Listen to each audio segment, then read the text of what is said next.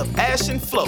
This is Unbillable Hours, a podcast about professional services marketing. Stick around to listen to our insights, tips, and best practices to improve your firm's marketing and even your career.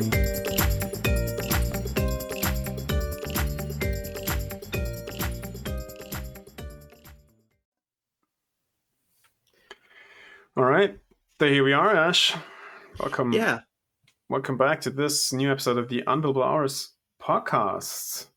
Brought I to think- you on a Friday between two a weekend and a holiday for, for lots of people, right? Both in the US and Europe. Yeah, and actually, uh, one of the things I, I want to start with is thank all the people who joined us live for our, you know, open session, almost like Yeah. a webinar. And we hope to see more of you because we had quite an interesting discussion, but not exactly the topics that we in- initiated. Like we talked about things that we knew the market was interested in, but we got questions on certain details. Yeah.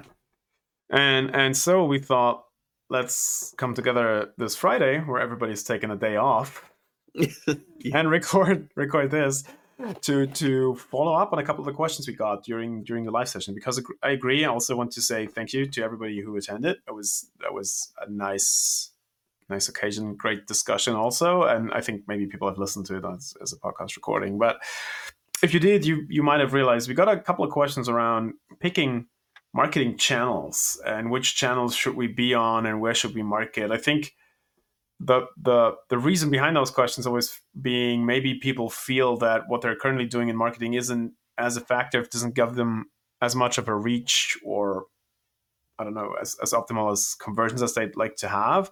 And then the question quickly turns to what else should we do? Which other channels should we pick? Which we want to step in and say, I think, Ash, that that's actually not the best way to approach it. I mean, it's an understandable question and, and it's fair enough to ask, but the the the differentiated answer is yes, there is benefits to being on many channels, and we live in a multi-channel, multi-touch blah world. But the reality Yeah. of it is, unless you are one of the big firms or a marketing team with plenty of resources, probably you will not be able to execute across all the channels or many channels or whatever. So, so what should you do instead, right? Let, yeah, actually, uh, you know what? Let let's bring this to something that we've been advising people in general.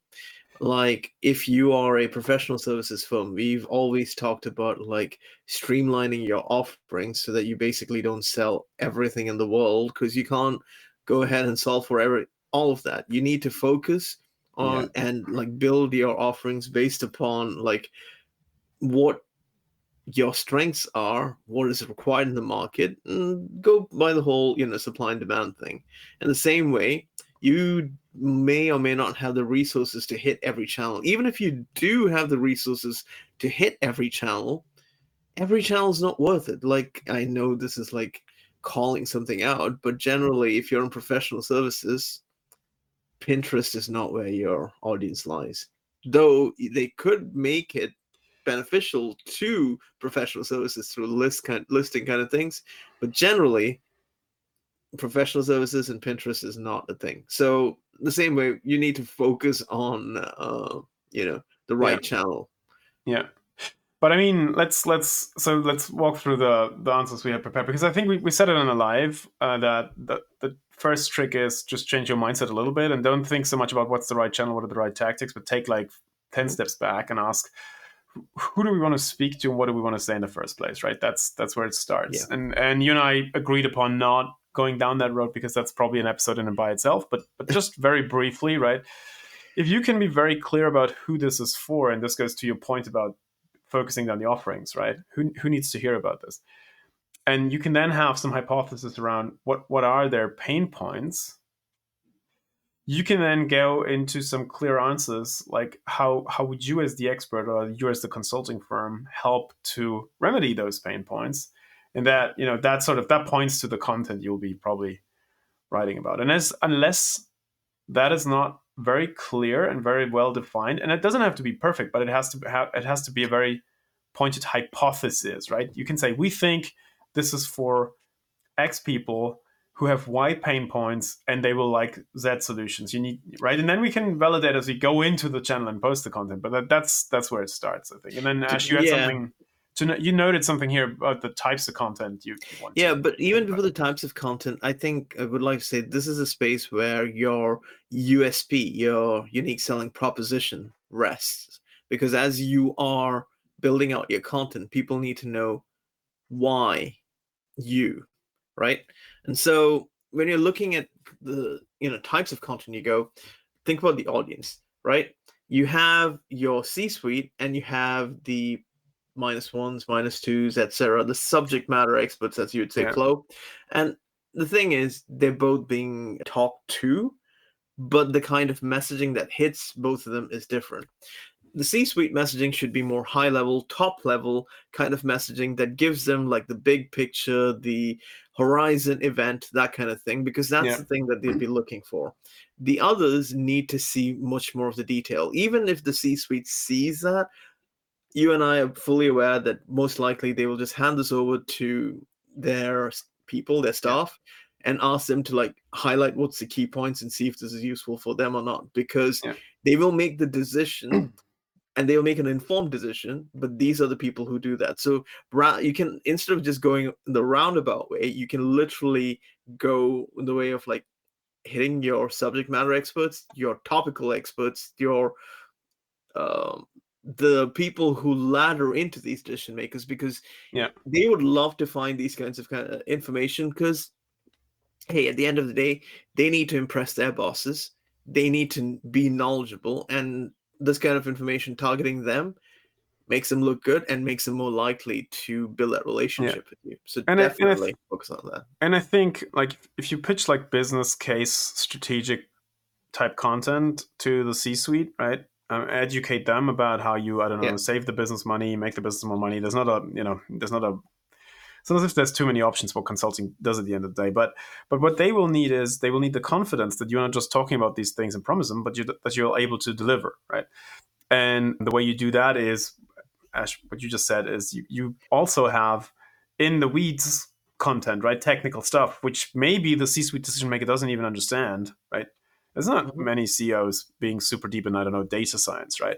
But um, if you share technical stuff, which which their technical people can understand, so that they can vet you, right? Once the CM, CEO to your point, Ash turns around and, and asks, "Hey, this consulting firm are they legit? You know, do, do they, is there a high likelihood of them actually delivering what they promise here?" Then these people will be able to support the decision making process in your favor by saying, "Yeah, I've read their stuff on data science; seems very good with it." You know, so you, you need these two things, and to to again make that point, I think that's really where it has to start. Don't ask what's the right channel. Ask what, who do we speak to, and what's the right message, right? And and I think we should we should maybe in the in the future do a very tactical episode on how to define those things, Ash. Right? But um, yeah, yeah, I, I yeah. do want to just add the fact that on speaking about technicality, it also depends upon the audience. Clearly, in some audience cases, like say the chemicals industry, you need to be really technical. In some other audiences, for instance, the communications industry, you need to be a little less because the people who are implementing it, like the hands-on yeah. guys, they're way, way further than these levels of decision makers. So you have to know your audience fully within your industry, your sector, your function before you go for it. Yeah. Um, which I mean, that goes back to the other point we always make is that how you have to involve your own subject matter experts into the content creation, right? But we said we didn't want to do too much. Yeah, yeah, yeah. We're not going. So, so I'm forcing myself to move on. So, so once we have the hypothesis done, right? Who we speak to, what do we say? What's the message essentially? Then you can have some hypothesis around distribution, and um, you you said Pinterest probably not the place, right? And you don't you don't even need like super hard data on this. Just have some educated guesses on where your audience hangs out. To be very honest, in the B two B space, probably LinkedIn is just your your safest bet. Um, maybe some other social channels could be good, and don't even just stick with social, right? Make a like a full sweep. Like what newspapers do they read? Maybe what TV shows do they enjoy? Whatever yeah. you want to you want to just have a complete picture there. The important part though is, and we had this come up in the live if the objection then becomes, well, but the CEOs I'm targeting, they are not on LinkedIn. Um, that's again when we get back to your point about the the other audiences, the people who ladder up into the CEO, CMO, whatever, uh, the influencers. They they will be. It's just it's just reality. And I mean, everybody can can can think about their own lives. How often has it happened to you that you found something in some social channel where you hang out that you thought was so compelling that you shared it with someone else uh, who's not even in that channel. Like I do get Instagram video clips from people through WhatsApp. I'm not on Instagram, or I think I am technically, but I'm not. You know, anyways, right? And I and I sometimes share stuff for like I send you things, Ash. I see on TikTok, yeah. right? Which so that these things are very real, and it's worth to not forget them. So I think the point when I say yeah. distribution is with your content and audience definitions go as narrow as you can. For the distribution then broaden it out a little and you made the point during the live session ash by, by don't just think about the primary audience but also think about the people who influence them as you yeah. distribute right? I would actually like to like simplify this to just say do a word of mouth analysis. By by what i mean that is pick up your key level one, level two, level three influences, see where they get their information from, and then build your distribution tactic based off of that. It might not be LinkedIn, it could be Facebook, it might not be Facebook, Facebook, it could be Instagram, it could be yeah. maybe just like you know the WhatsApp CRM kind of you know stuff. It, it could be any of those. So make sure that you are poised to have conversations in those distribution spaces and it could be digital could be face to face could be anything but this can only be done by using a word of mouth analysis mm. and that requires you to have a, a bit of uh, qualifying conversations an easy way to do this is when you send out your qualitative or quantitative surveys always find out where are the spaces that your audience engages you ask a lot of questions about like I, I get a lot of surveys from lots of people you know about like c-suite stuff and like big decision making things. One of the key things i always find is that they never ask me where have i found this information. They always ask me are you aware of this? Do you know of this? All that kind of stuff. But if i'm a decision maker they need or influence the decision maker they need to ask me where did i find this? Because yeah. that is going to help like you know focus and, your distribution and then yes, and then once you have these sources, obviously you want to pick a channel that also where they spend time. And and we will get to the point. Our next point is just pick a single channel to start. So let's be clear: don't pick a bazillion channels. Right here are some influencers. Here are some influencers. Here's where the actual primary audience goes to. No, no, pick a channel where all of these groups and intents overlap. So pick LinkedIn. I'm just just kidding, but you get the point, right? There are there are certain places where everybody goes. If if we talk newspapers the Wall Street Journal and the Financial Times are still pretty big in business world, right? So mm-hmm. that, that would be the equivalent of that. So there's a high likelihood of you hitting 80% of the primary audience, secondary audience, whatever on, on those channels.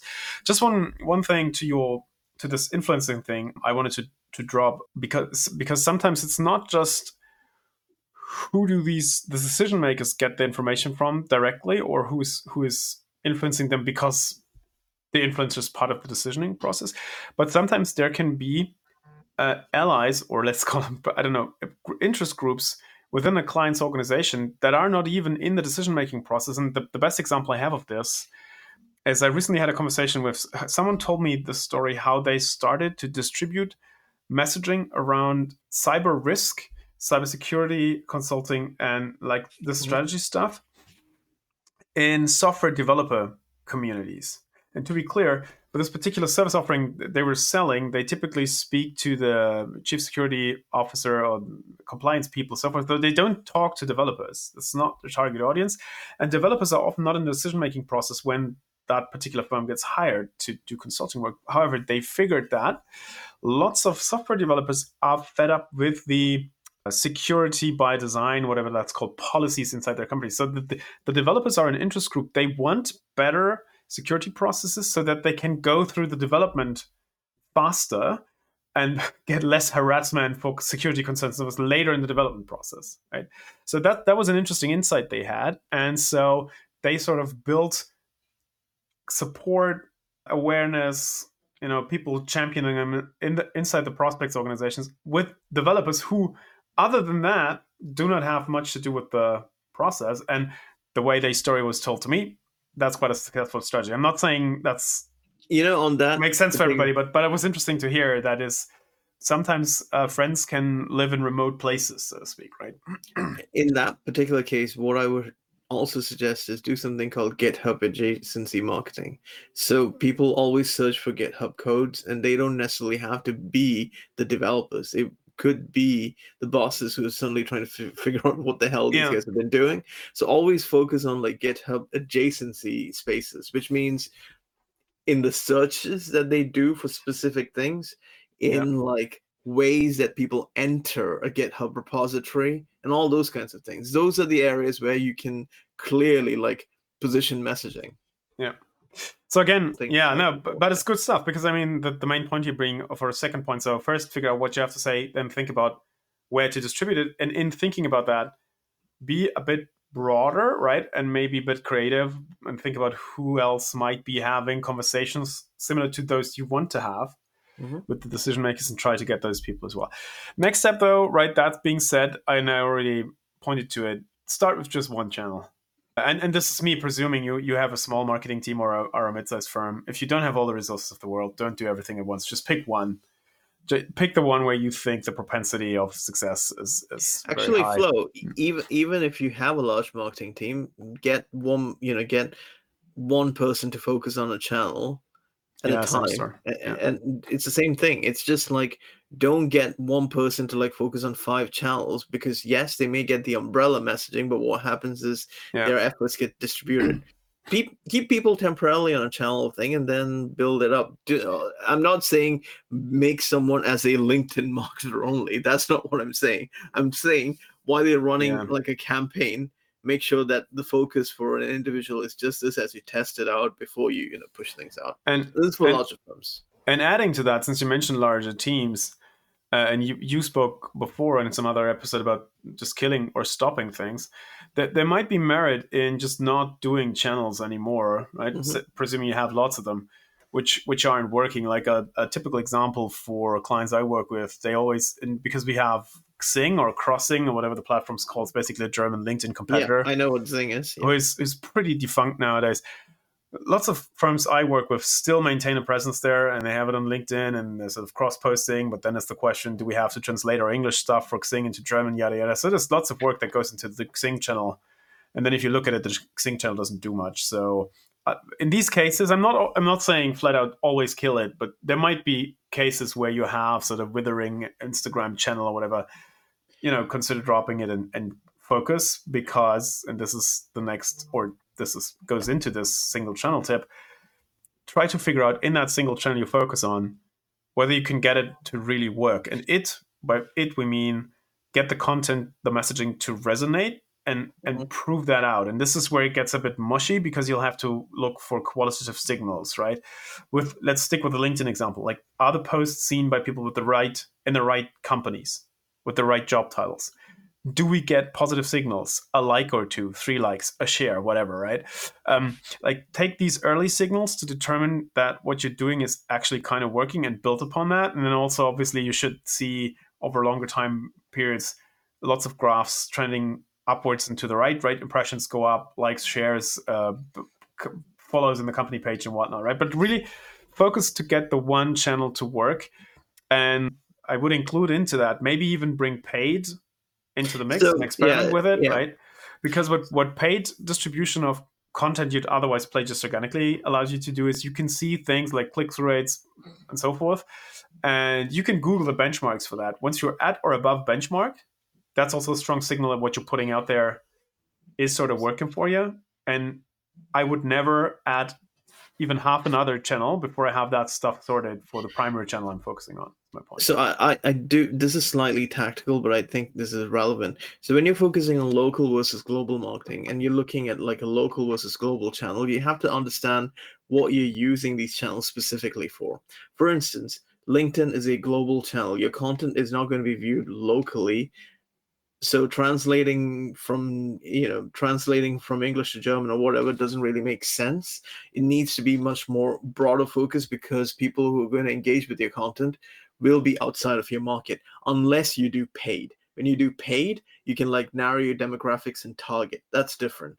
Most social media channels, the, most social media platforms are focused on a global distribution, not a local first thing. TikTok is a place, for instance, that's much more like local to global kind of explosion. There, if you're focusing on local specific marketing, Yeah. that makes sense. So as you are building your channel strategies, look at what the platform is good for. Don't just dump things so that you understand where you build your organic reach, where you build your paid reach, how do you target Yeah. specifically. Uh, I know this is a little tangential, but I needed to like bring this tactical point because I know I've heard lots of people saying, "Hey, I put this whole thing out on you know LinkedIn, and I saw my post getting like you know visits from countries where I have no presence or footprint." Yeah, that's because that's the whole purpose of the channel. It's going to push you in that kind of way. It's not. It's not entirely your fault. You can, of course, use hashtags and everything to be much more targeted, but even so, the nature of the platform will always guide it first more than Yeah. Qualifiers that focus on an area. But yeah, Although I'll, I'll also I'll add to that that um, I'm I'm not 100 percent sure how specifically with LinkedIn it works because I've I've tested this this particular question. Do we do English or German? I've tested that with three clients and myself, and the it's just three, right? But the the data so far is inconclusive, and that is in part seems to be caused by the fact that the the way your network is set up, right? Who already follows the company page? Is it German Yeah. accounts? Is that where these people come from?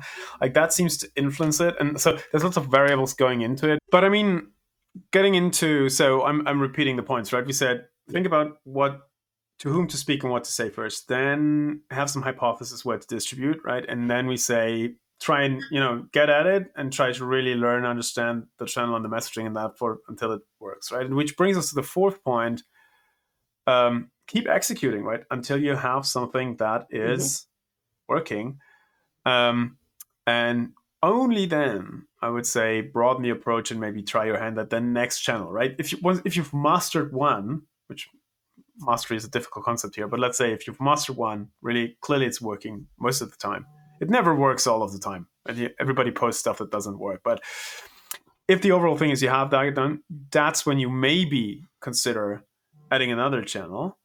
Um, and I, I don't know how long it takes, but um, I've rarely ever seen someone do like less than a half year of LinkedIn and get anywhere, especially if you are in very crowded spaces like management consulting. If you're a NASA astronaut and you can post pictures from space, probably your LinkedIn channel will explode in like two weeks or something, right? But not everybody gets to be in that luxury position. Uh, people like us seem, tend to have slightly more boring jobs, right? So give give this time, master and only then think about the other channel. That was that was the fourth point we had here on the list. yeah, and I see that you're talking about like guest articles and speaking events and PR, but you know, you're asking like, what about those? And I think you have an answer for that, Flo Yeah, we got that question as well, right? So, so, but how shouldn't I be pushing for guest articles? Should I be doing PR and so forth? Again, same idea. Presuming you don't have the resources to do metric tons of stuff, I don't. Um, but just wait, uh, because if you play the game we just described above, right? Figure Mhm. out whom to talk to, what to say, and then execute in one channel until you really have stories, messages, content that really works. Mhm. Um, don't even bother with the other stuff because that will come to you is the experience like as you've been on other podcasts i've been on other podcasts we didn't pitch for those we don't have a media agency running them we just got invited because of what we're doing here right? And i think the same is true. Like do do do something interesting on linkedin for a well defined target audience for a year and someone might come your way and ask you to write a guest article or someone might you know th- this, these things just happen. And even if not the, the the the fourth point we just mentioned still applies. Execute until you have the channel mastered and then maybe add a next one which could be pr right? You could then go out and pitch yourself to trade press magazines or something. But now you have a year's worth of i keep coming back to linkedin but do it. You have a year's worth of linkedin content under your belt. So you'll have a much easier time figuring out what to pitch for an article or, or what to build a media campaign around. Because you've done that and you've seen the data and the feedback from from the target audience right? So for this other stuff which is not social media i think similar rules apply just save that until you have one channel working and then expand into those why not and and honestly my guess would be or my bet would be that if you play the play the game really well you will get invitations before you think you've mastered the channel and can move on to do other things that's just my And- experience yeah I think. exactly. Yeah. Yeah. Well, that's that's all I had for today. So nice, nice follow up for the live session. I hope. I think. Um, and um, yeah, you have I think we have no. I, I think uh, we gotta let our listeners know we have another guest coming next week. So uh, it's a surprise for now, but stay tuned. Yes, uh, I can say that much. Uh, we'll we'll dive into business development and sales again, which which we don't do that often, and maybe not often enough. But if you're interested in how to run a sales pipeline for a consulting firm, like like the big guys do it, um, that episode next week might be great for you.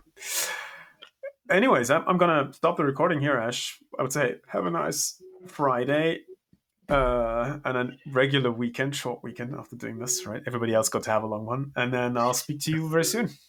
Bye bye. Thanks for listening to Unbillable Hours. If you want more, tune in next week. You know where to find us.